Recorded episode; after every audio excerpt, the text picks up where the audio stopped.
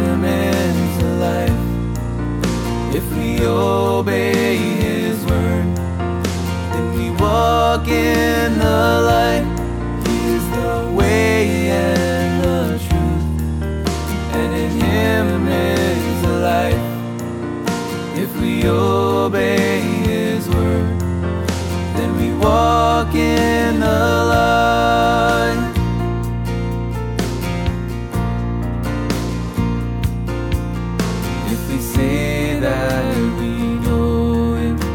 We don't keep His word, then we walk in the darkness, and the truth's not in us. If we walk in the light, we will have fellowship sweet, and the blood of Jesus will cleanse us from sin.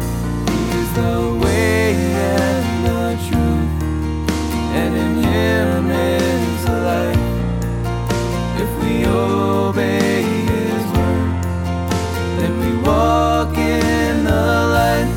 He is the way and the truth, and in Him is life. If we obey His word, then we walk in the light.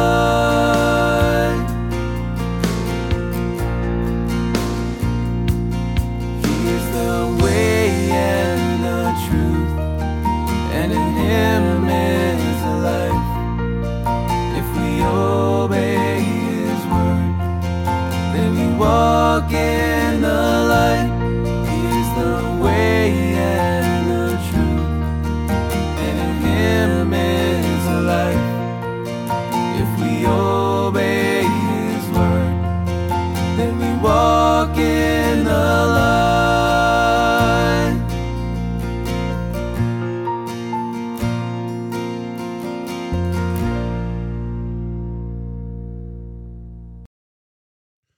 Well, good morning, friends. It is absolutely fantastic to be with you this morning on such a glorious, glorious morning outside. And we can rejoice in all that God has done, all that God has given, all that God is doing, and so much that He's already done, and that we can hold right on to those realities. We are in the book of Ephesians. We're in the first chapter.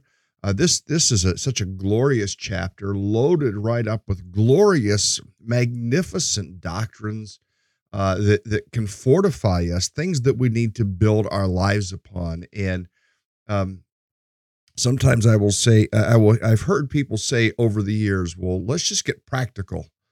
Well, listen, if you get practical with the wrong understanding and you get practical with a bad foundation, it can lead to disastrous results in the end. We have to make sure that our foundation is firm. And Paul establishes here in this first chapter of Ephesians an absolutely incredible bedrock of foundation that we build our lives upon. And there are some things that are very challenging. I will tell you that I personally believe that there are some doctrinal concepts that must necessarily be held in tension between two views, two things that may seem to conflict with each other at times.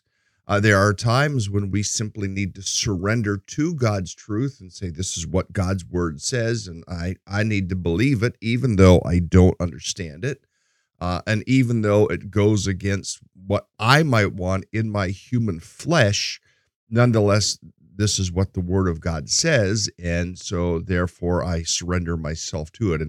And there is some of that in this passage, in some rather stout themes, things like the words predestination, things like the concept of God choosing people. Another word that might get used is the word election. Those phrases, those terms, those words do come out here, and we have to, in fact, consider them and what do they mean to us? Now, there are largely two theological camps that stack themselves up, sometimes often against each other. One theological camp is called the Calvinists, and the other theological camp is called the Arminians. Today, I want to try to give you a little bit of insight that comes from those camps, the tensions that are there, and tell you some of the struggles that are there without getting us lost. I don't want to get you lost. However, I do want to tell you that I believe if we're going to grow in Christ and grow into maturity in Christ, we need to come to the place of beginning to understand some of these themes, some of this theology, to understand their import and their impact to us in our lives. Let me put the text of the scripture back up. We'll pick up at verse 3 again, and I'm coming back at this because I believe it is stuff that we really need to take some time and understand, and yet I also don't intend to make this a deep theological discussion, but I do want for us to understand the foundational, glorious, magnificent themes that we do see here in this book. Ephesians chapter 1, verse 3, praise be to the God and Father of our Lord Jesus Christ. We just stop right there. I mean, to praise God this morning. I can praise God. I can look out the window and I can see the sunshine. I can see the clouds. I can see the leaves on the trees. There is so much for which I can praise God. Now, I will tell you, I went to bed last night with an incredible heaviness of heart over some circumstances, over some situations. And nonetheless, even though there are absolutely incredibly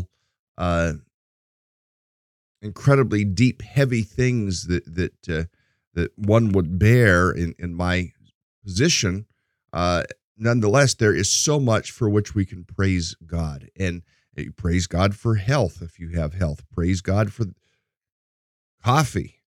Praise God for a hot shower. Praise God for breath.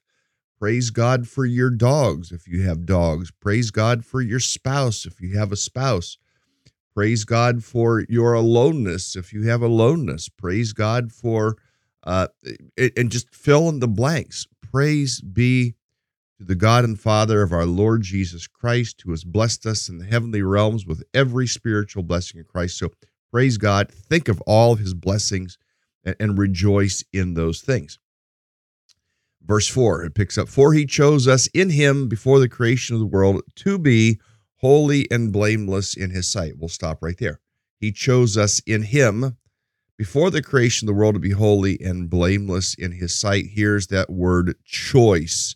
Some people get all tripped up over this word, and I can understand to a certain measure how people get tripped up over this word, that God would choose some and not others. I mean, what type of a God is this anyway? Well, he is the sovereign God. He's the God who made all things. He's the God that gives many of us exactly what we do not deserve. He gives us relationship with himself. He gives us the prerogative of, when this earthly life ceases, to live in his glorious presence forever. We do not deserve that. We are sinful people. And so the fact that he gives that to us is an absolutely astounding reality. And yet, and we're going to get into some of this morning, and I'm going to try to not lose you or lose myself even in these things. He chose us in him before the creation of the world. Now, some would focus on the words in him. Okay, in him, we were placed in him before even the world was created. We were placed in him. God planned in advance that we would be in him, and he chose us to be in him. That is the force at which some people will come at this passage. Yesterday, we looked at the to be aspect here in this verse over where it says to be holy. He chose us for the purpose of being holy and being blameless in his sight, that we would grow up into maturity and grow up into holiness and blamelessness. Can I suggest to you that I think both are true? That there is that choosing aspect of what God did yesterday, and you can go back and look at this yourself and see what it has to say.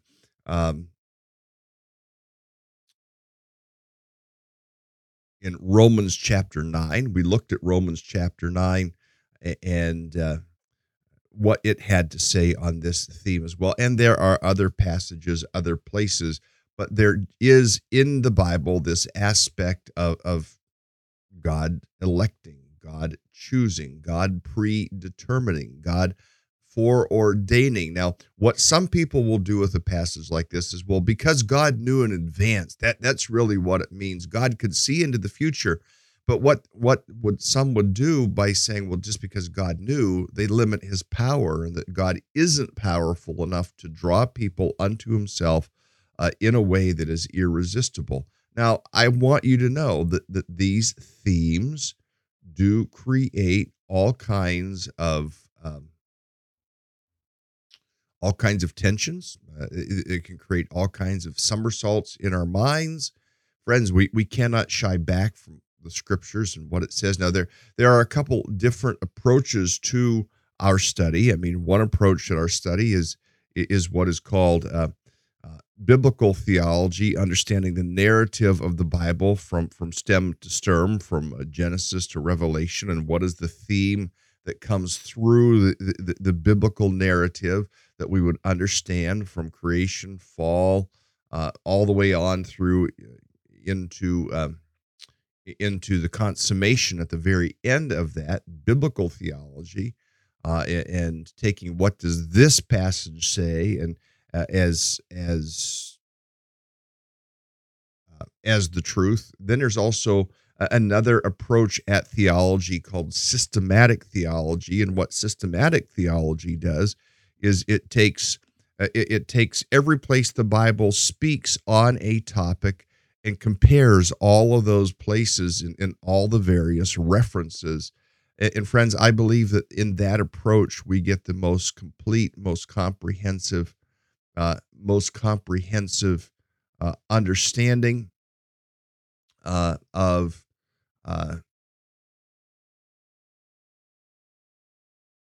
the various themes that we would consider, the various themes that we would look at, because you're understanding all that the Bible has to say on the topic. And I believe that is the safest, surest thing to do. And the other thing we have to be careful that we don't do is take a verse out of its context. We need to look at the surrounding verses to see what they have to say and how they relate. It's very dangerous to take a verse out of context and not understand what is around it.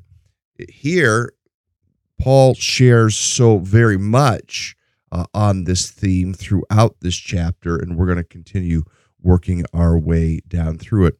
And I will put up for us here in just a moment a slide or two to help us think. Verse 4, he chose us in him before the creation of the world to be holy and blameless in his sight. In love, he predestined us to be adopted as his sons through Jesus Christ in accordance with his pleasure and his will. God will always accomplish his pleasure. God will always accomplish his will. To say that God cannot accomplish his will is the same as saying God is not omnipotent, God is not all-powerful, that God cannot accomplish his will. So he predestined us to be adopted as his sons through Jesus Christ in accordance with his pleasure and will, to the praise of his glorious grace, which he has freely given us in the one he loves. Now I do see some comments here. I will come back over to those comments. I just want you to be aware that I do see comments here, and we'll come back and seek to try to address those. And then you get down into verse 7, the redemption, and I'll pick up on some of those great themes. Verse 9 talks about he made known to us the mystery of his will according to his good pleasure, which he purposed in Christ. to be put in effect when the times have reached their fulfillment, to bring all things in heaven and on earth together under one head, even Christ. In him we were also chosen, having been predestined according to the plan of him who works out everything in the conformity with the purpose of his will. Verse 11 really hits it. Having been predestined according to the plan of him who works out everything in conformity with the purpose of his will. As I said yesterday, I think it is critically important that we take the words and let them say what they say on their own, that we don't try to hold back or to change them. And that's what oftentimes people will do in a passage like this, because it's uncomfortable to us. We will say, well, what it really means is, well, the danger in that is then when you get over into other passages that deal with themes like human sexuality, we will tell the people who say, well, you have to take it for what it says, for instance, in Romans 1, and yet here we don't play by the same rule. We need to play by the same rule right here and not seek to change what the Scripture has to say. We need to keep it, we need to stay consistent. Now, again, you're looking at this idea. In him we were chosen. And then down at verse 13, we see, and you were also included in Christ when you heard the word of truth, the gospel of your salvation. Having believed, you were marked in him with a seal, the promised Holy Spirit, who is a deposit guaranteeing our inheritance until the redemption of those who are God's possession. And that verse concludes and says, to the praise of his glory. Now, there's so many other themes I want to get to here in this passage. And so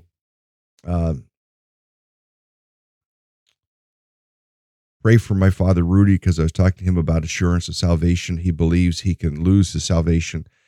If you have not picked up on who this is yet, friends, in the comments that is our dear sister Claire, who is leaving that leaving the comment there. Now, let me say this: there can be on either the Arminian camp or the Calvinistic camp, there can be incredible strengths, but there are also incredible dangers. And I'm going to try to unfold this the best I can. I am not John MacArthur. I am not John Piper. I am not D.A. Carson. I am not some of those people who would teach these things. And if you want to delve more deeply into these, I would encourage you to go into YouTube and look up John MacArthur on election. R.C. Sproul would be another one to see what they say. There's a guy by the name of Mike Winger, and if you look him up on election, Arminianism, Calvinism, I mean, he concludes differently than I do. He does not land the same place that I do. In fact, even last night, our elders were discussing some of these things. I believe if you believe that you are elect in Christ, then that can bring a certain comfort, and yet there is an aspect, and we're going to look at something called TULIP here in a minute, TULIP, that also gives an incredible challenge that we are called to persevere in our faith. I believe that if one is truly saved, truly regenerate, truly born of the Spirit, then there are going to be indicators. For instance, there's going to be an indicator that there is some hunger after spiritual truth. There is going to be an inward witness of what we would call the inward witness of the Holy Spirit. That comes from the book of Romans chapter 8, verse 16, the witness bears witness with our spirit that we are children of God. I believe that there are things like that. Also, the fruit of our lives. If there is not some aspect of a hunger after God, if there is not some fruitfulness, if there's not some aspect of turning away from sinfulness, then I certainly think that we can ask questions about, am I really truly saved? And I think it is good to wrestle with that. Not doubt, but to wrestle. Now, I don't doubt for a moment. In my instance, I do not doubt my salvation. Now, I am still sinful. I still, at times, go against the ways, the teachings, the thoughts, the desires, the will of God. And some of the fact that I can still do that will raise a question that we will look at here in just a moment. But I do not doubt for a moment my salvation. Someone who is wrestling with their salvation, I would say, then make sure. Now, I don't believe you get saved over and over and over again. I believe if you're saved, then you're saved, and you will stay saved, and that will show up in the end. Now, some would teach you fall into it and you fall out of it, all because of your own choices. And Paul himself, who is writing here in Ephesians, this first chapter in Ephesians, also gives a great challenge over in the book of 2 Corinthians. And let me go to that passage. I have shared this before, and I want us to see the challenge that the Apostle Paul gives in 2 Corinthians chapter 13. He says this in verse 5, "Examine yourselves to see whether you are in the faith. I would tell you today to test yourself to see whether you are in the faith. Do you not realize that Jesus Christ is in you unless, of course, you fail the test?" What's the test? The test of do you acknowledge Jesus? And I'm not talking about just talking about God. I'm talking about, do you acknowledge Jesus as Savior? God is my Savior. How about Jesus is your Savior? Can you say those words? Can you say that Jesus Christ is, in fact, Lord? Is there some inward evidences? Paul, I've already talked about the inward evidences. Is there some inward evidence that you are a child of God? If those things are not there, then I would tell you, you come calling out to Christ. Ask Christ to give you the internal witness of the Spirit. He will. Ask Christ to convince you. One of the things that sometimes those of us who believe in election can fall into is how do I want to clarify this? Just uncaring sinfulness. Because we believe in our salvation, we also can become sloppy in how we live our lives. And yet, the very things that Paul said to us back in Ephesians chapter 1 tells us that we cannot remain sloppy in how we live our lives, because it told us in verse 4, he called us to be holy and blameless in his sight. Now, some of you are saying, wait, this sounds just like yesterday. Are you not confused? Didn't you cover this yesterday? I'm just trying to go a little bit deeper in this for us to understand just what is being said. Now, let me put up for you, I think I can do this, a slide. And this particular slide is one that kind of outlines something that It didn't used to be in this order called TULIP. It was in a different order. Some would point back to Saint Augustus and say that, he came up with this. Others would say it was John Calvin. Actually, this was an unfolding, and this acrostic in this way did not come out until the later 1600s. And I take that back, until the 1900s. Even though some of the concepts here came out in the 1600s with John Calvin. John Calvin was, let me take that back, the 1500s with John Calvin. Calvinism basically says this. Calvinism basically saying God chose you, God made the choice, God elected you. John Calvin lived from 1509 to 1564. He, Luther, others were looking at the scriptures and coming against what the what the Catholic Church was saying at that point in time. But then later on in 1560 to 1609, there was a guy by the name of Jacobus Arminius, who had an absolute opposite theology, opposite theory, that you chose God. So Calvin would say God chose you. Arminius would say, no, you chose God. And the fact is, there are aspects of both of these things that you can see in the Scriptures. I mean, we have to make a choice that whosoever believes. We still have the necessity of belief. Calvin and those who would think like him had an answer for that, that would say God even gave us the ability to believe. So those things come into play. So T, going back to the TULIP, is this idea of total depravity. And by total depravity, what is meant that man is helpless to accomplish his salvation. I mean, there is nothing that man can do to accomplish his salvation.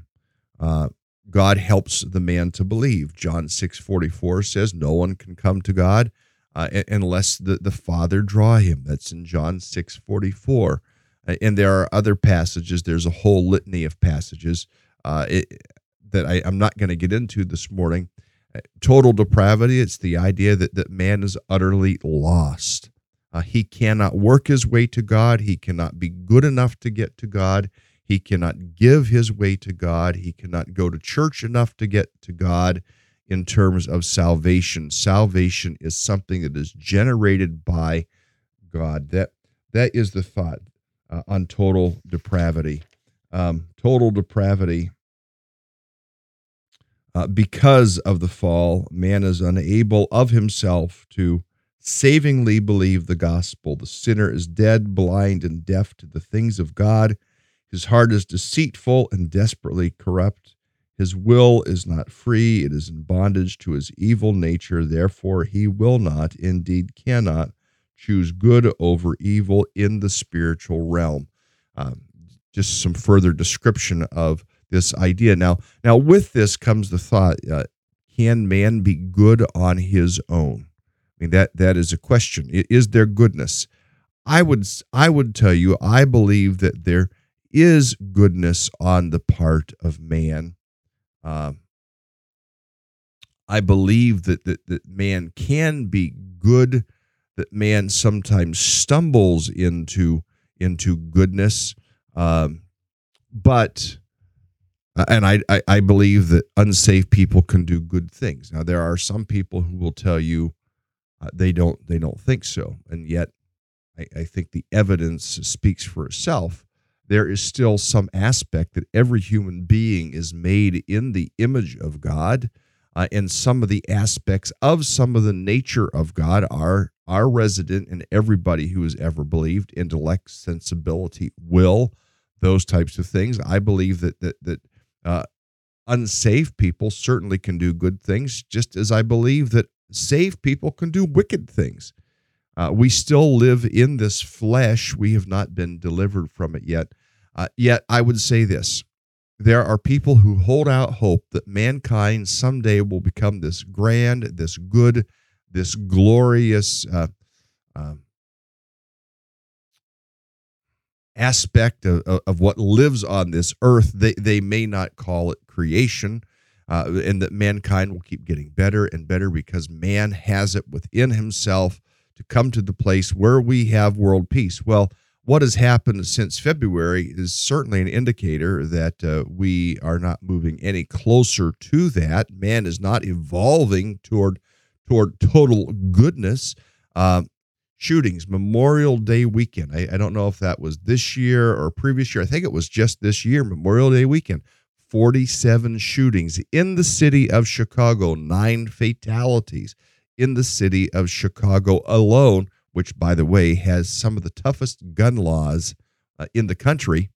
And still, all those things happen. Why? Because of the total depravity of man. Man's heart is still wicked. I would tell you that my own heart is desperately wicked. I need Christ all the time, and and that he is my Savior. Total depravity. Man cannot believe on his own. He needs God's help in order to believe. Now, the opposite side of total depravity is free will, that man chooses his salvation. Although human nature was seriously affected by the fall, man has not been left in a state of total spiritual helplessness. God graciously enables every sinner to repent and believe, but he does not interfere with man's freedom. Each sinner possesses a free will, and his eternal destiny depends on how he uses it. Man's freedom consists of his ability to choose good over evil in spiritual matters. His will is not enslaved to his sinful nature, and that would be the other side. Now, I believe that there is both this aspect of yes, we're totally depraved and need God's help, but I also believe in free will. There is this inexplicable tension between God's sovereign choice and the free will of man. Both are in the Scriptures, so you cannot say, I believe one but not the other, and be consistent in what you believe. You will believe in both because both are demonstrated as biblical concepts in the Scriptures, and yet in the midst of it, in terms of the salvific ends, the salvation ends, we need the work of God even to be able to believe, and that would be the position of Calvinism. Now, the next one is unconditional election. That is another one of the terms. Unconditional election basically is this: it doesn't depend. There are no conditions that man can meet to enable him to gain salvation. God does not choose you based on the condition. In fact, someone at this point would say, well, God knew what you would be like. God knew what you would choose. Because God foreknew what you would choose, then he chose you. I don't think the Scriptures say that at all. And not even for a moment. Now, let me read a little bit more about this. Unconditional election, God's choice of certain individuals unto salvation before the foundation of the world rested solely in his own sovereign will. His choice of particular sinners was not based on any foreseen response or obedience on their part, such as faith, repentance, etc. On the contrary, God gives faith and repentance to each individual to whom he has selected. These acts are the result, not the cause, of God's choice. In other words, God isn't responding to something. God is leading something. God is acting, not reacting. Election, therefore, was not determined by or conditioned upon any virtuous quality or act foreseen in man. I mean, this is again, I know this is a little bit weightier stuff. We will move on to some things that are a little bit, we're going through some of those tough ocean waters right now, but you got to keep riding the waves to get through them to continue to enjoy the cruise, if you will. The other side of this, the Arminian side, believes in conditional election. God's choice of certain individuals unto salvation before the foundation of the world was based upon his foreseeing that they would respond to his call. He selected only those whom he knew would of themselves freely believe the gospel. Election, therefore, was determined by or conditioned upon what man would do. The faith which God foresaw and upon which he based his choice was not given to the sinner by God.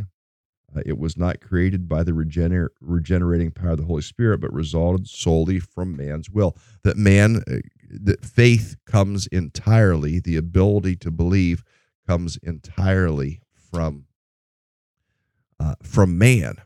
And the Calvinistic view would be no, that God even needed to stimulate the faith to believe.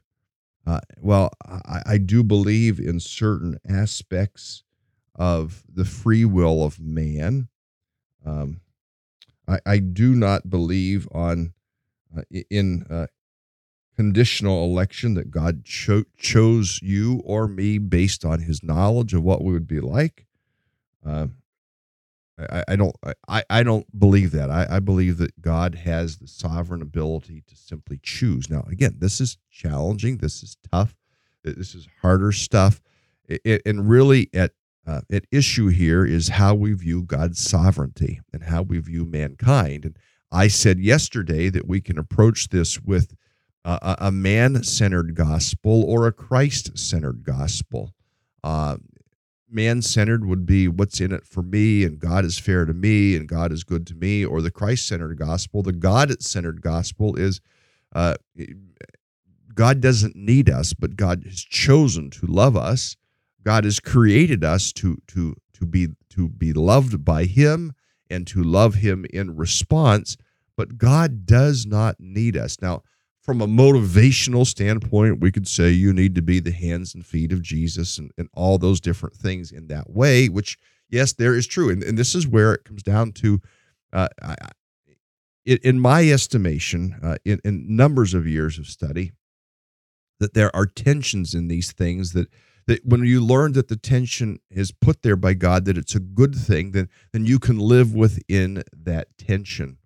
And I will seek to live within that tension. I don't understand, how man has faith, and we could say, well, then that's making God completely responsible for a person's salvation. Yes, that's true. And we don't like that because the issue at hand is, well, what about people who don't respond? What about people who don't believe? What about people,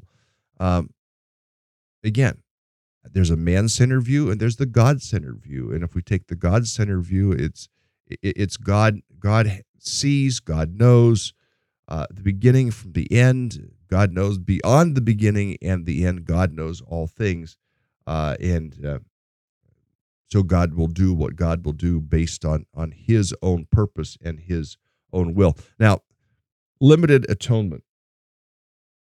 By this, what is meant, and this is an area where some people that have given considerable thought to this do continue to struggle. Limited atonement or what might be called particular redemption.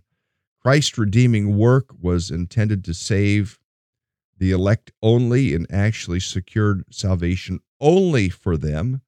His death was a substitutionary endurance of the penalty of sin in the place of certain specified sinners. Now, this is one of the ones that I do tend to struggle with more. Is there limited atonement or unlimited atonement? I believe that what Christ did, and in fact, when you get into the strict discussions about the peculiarities of words, you can go rather deep with this. Limited atonement, I look at it and I believe that what Christ did was absolutely sufficient for all people.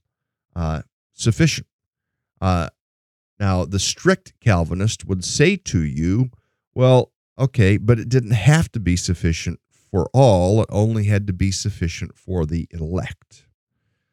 I take the view because of passages like John 3:16.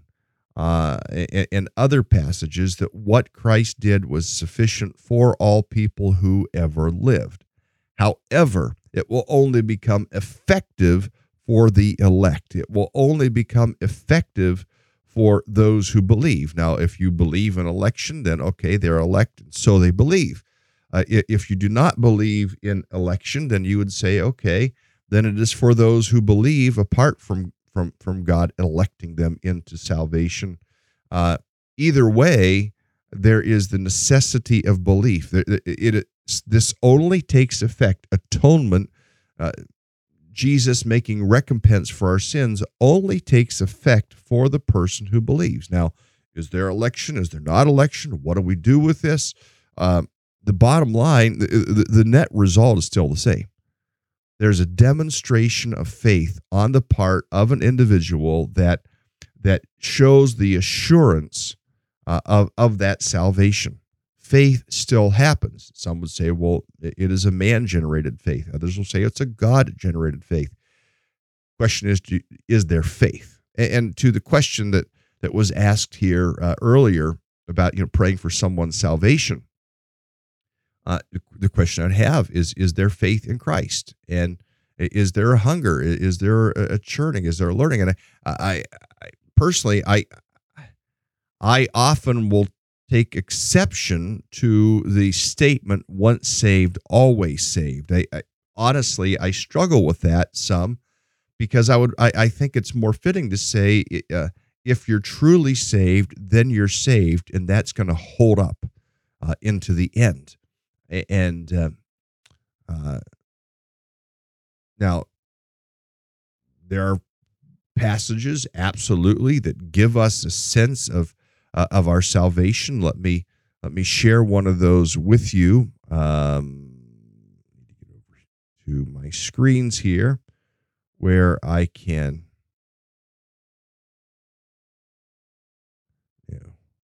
Sorry, folks. I'm trying to navigate things here. Let me see if I can do that. There we go. 1 John chapter 5. I mean, there are passages that speak to this. Let me show you these passages. And it's very, very clear. This is down in verse 11. And this is the testimony. God has given us eternal life, and this life is in his Son. He who has the Son has life. He who does not have the Son of God does not have life. I mean, the ability to know. Do you know if you have Christ? Have you trusted Christ? Have you received Christ? John 1:12 speaks about, for as many as receive him, even to those who believe in his name, he's given them the right to be called children of God. He who has the Son has life. He who does not have the Son of God does not have life. And then verse 13, he says this, I write these things to you who believe in the name of the Son of God, that you may know you have eternal life. Bingo. If you believe in the name of the Son of God, not a casual belief like, yeah, I believe that, but it's like, I believe that. It's I entrust myself to that truth and to that teaching. Wow, this morning is flying right by. You guys might get a full hour of me this morning. Do you know you have the Son? He who has the Son has life. If you know that you have Jesus, then you know that you have life. Now, let me get us back over into this and look at the next term. There's limited atonement or unlimited atonement. Limited, it means it's really only for those who would be elect. And this is an area where I might take somewhat of a departure and say, I believe it's absolutely sufficient, that the work of Christ is absolutely sufficient for all people who ever lived, but effective only for those who believe. And then I would go further and say those who believe would be the ones that God has called to himself. So, I mean, in that sense, there's not the disagreement. Irresistible grace, that is the next. That is the next in the TULIP, and this TULIP is being looked at. Some of the hardline Calvinists would say, well, then I don't really have to even do evangelism because, you know, I'm saved and God will save those whom he will save. But yet, the Bible tells us to evangelism. We have to bring these things together. The I, irresistible grace or effective calling. In addition to the outward general call to salvation, which is made to everyone who hears the gospel, the Holy Spirit extends to the elect a special inward call that inevitably brings them to salvation. The word inevitably is critical here. The external call, which is made to all without distinction, can be and often is rejected, whereas the internal call, which is made only to the elect, cannot be rejected. It always results in conversion. By means of this special call, the Spirit irresistibly draws sinners to Christ. That they come to the point where they just no longer can resist it. Now, the opposing view to this is that the Holy Spirit can be effectively resisted. The Holy Spirit calls inwardly all those who are called outwardly by the gospel invitation. He does all that he can to bring every sinner to salvation, but inasmuch as man is free, he can successfully resist the Spirit's call. The Spirit cannot regenerate the sinner until he believes. Faith, which is man's contribution, precedes and makes possible the new birth. Thus, man's free will limits the Spirit in the application of Christ's saving work. Now, one of the things that I want to talk about here is that there have been people who have been arguing about these things for not a millennia, but for several centuries now, at least. 400 or 500 centuries, they have been arguing back and forth about these things. And I think what we need to do is just encourage our own selves to not be resisting the Spirit and praying for the Spirit's work and drawing, as we pray for people's salvation, to pray that the Holy Spirit draw people into salvation. We don't know. If we believe in election, we don't know who's elect and who's not elect. And so our responsibility is to always proclaim the gospel to all. And as is said in the comments, the gospel is for us as well. I need the gospel preached to me every day. I need to hear. I need to read. I need to see the gospel to be reminded of the work of Christ. Now, some would say, well, it doesn't seem to me that grace is irresistible. There are people who resist.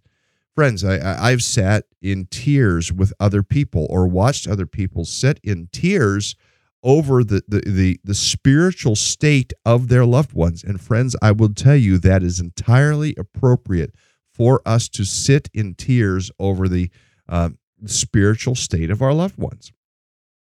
Now, some would say, well, okay, does that mean that my husband might not be saved? Could. Does that mean my children might not be saved? It could. Does it mean that my parents might not be saved? It could. And so it is up to us to treat with great diligence the reality of the Christian life and the things that we say that we believe, and not be willy-nilly on these things, but show great earnestness in our own spirituality, in our own handling of the text of Scripture, in our own prayerfulness, and our own worshipfulness, that we would have a heightened sense of spirituality, a heightened sense of burden, that we would see people drawn. Now, can we resist the Holy Spirit? Can't we? I mean, I could make the argument in other places in Scripture, later on here in Ephesians, about grieving the Holy Spirit. Well, if we can grieve the Holy Spirit, that seems to indicate that we can resist the Holy Spirit. That will come up in in Ephesians chapter 4, where we will read about grieving the Spirit. And there's another place over in 1 Thessalonians chapter 5 that speaks about quenching the Spirit. If we don't have a part in this, then what good does it? What Paul writes in Ephesians chapter 5, where he says, be filled with the Spirit. Well, if we have no influence, if we have no free will, then why even write that? Because we just will be filled with the Spirit. No, we have a human response, a human responsibility. This, again, is the tension that we see, even as we look at some of the great themes like we see here in Calvinism, that there is this tension between these two. And that's where, I would never call myself a five-pointer, but yet because the Bible teaches election, it says it clearly in here in Romans chapter 9, I have to choose to accept it even though I don't understand it. And to me, that if I could understand everything about God and God's ways, he'd be an awfully small God. I appreciate the fact that it causes a sense of wonder in worship for me, the mysteries, the mysterious aspects of God and the things that I can't wrap my mind around. Just God is so sovereign, God is so holy, totally transcendent and other that causes me to worship. So a person asking the question, well, my problem is then how do we ourselves even know that we are saved? And I think that's a fair question. Again, I've pointed to scriptures here this morning. Can you say I've got the Son? Have you believed in Jesus? Have you received Jesus? I can point to the day.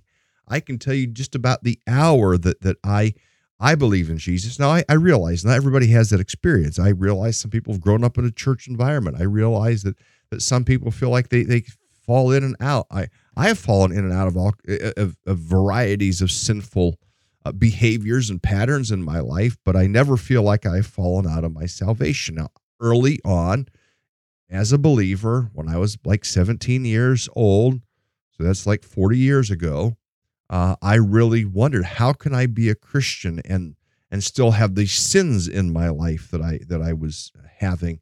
And I was reminded that was the work of the Holy Spirit. There's the conviction of the Holy Spirit convicting me about those things. If I were not saved, then those things wouldn't even bother me. But because I am saved, because back then, 40 years ago, because I was saved then, because I had salvation then, the Holy Spirit was prompting me, chiding me, convicting me about those things. And as my spiritual mentor said to me, that is a great indicator that you are, in fact, a son of God, a child of God. Secondly, there's this internal witness of the Spirit bearing witness with my spirit that I am a child of God. Those are the Bible's answers. 1 John chapter 5, verses 11 and 12, John 1:12, Romans chapter 8, verse 16. I think where we get confused is that sometimes we think, well, then we're going to be perfect. No, we're not going to be perfect until we're taken to glory, whether that's through a rapture or through death. Either way, that is the only time that we'll be perfect. There's a teaching out there that teaches that, no, we can be entirely sanctified while we're on earth. I reject that. I do think that is an erroneous teaching. I believe we can grow toward that. I do believe that there might be moments in time where we are living in a sinless state from time to time, but I do tend to believe more fully that we find ourselves falling into sin. Just because you fall into sin doesn't mean that you fall out of salvation. I give you a passage on that too. 1 John chapter 1, written to Christians, basically saying, look, if you say you don't sin, what are you thinking? I mean, that's a Culbertson paraphrase. We all sin, and we need to acknowledge our sins to God so that so that we can be forgiven and restored in relationship. I could do things that my parents didn't want me to do, but that didn't mean that they were no longer my parents and I was no longer their son. I was still their son, even though I'm sure, I mean, my parents didn't put much of a moral code in me, and I had a lot of freedom, way too much freedom, but didn't mean that they still weren't my parents. They still were my parents. I mean, to feel the Holy Spirit, to be drawn to these things, I mean, to me, that gives me an assurance. Now, for those that wrestle, guess what? If you're wrestling, that might keep you in a greater proximity to Christ. There are those of us that perhaps stand on the election side that we can get sloppy in how we live. And what I want to say, friends, is that we all need to be intensely spiritual. We all need to be intensely interested in the things of God. I mean, those are indicators to us of that saved state. Now, I need to hit this last one. The perseverance of the saints, and it kind of ties in rather well with what we're discussing right now. The perseverance of the saints is this: all who are chosen by God, redeemed by Christ, and given faith by the Spirit are eternally saved. They are kept in faith by the power of Almighty God and persevere to the end. I think part of it is the idea that we persevere until the end. In the end, it comes out. Now you say, what about a person who at the end of their life has turned from Christ? As much as it breaks our hearts to think about these things, that person who in the end has turned from Christ, they may not have been saved. It should grieve our hearts to think about unsaved people. It should grieve our hearts to think about unsaved parents or unsaved children, or it should push us into prayerfulness for the work of God. It should push us into being burdened for those individuals. It simply should. Now, friends, I've led us through looking at these themes today, Calvinistic themes. You might wonder, so Jim, where do you land? There are many aspects of these things that I am in great agreement with, even though it is challenging. I do believe in the total depravity of man. I believe that we are utterly lost apart from Christ, and that we need his work to draw us to himself. I don't believe that mankind, as mankind, is getting better, and we're not going to apart from Christ. The only thing that will make us better in mankind is the regenerating and transforming work of the Spirit of God in a person's life.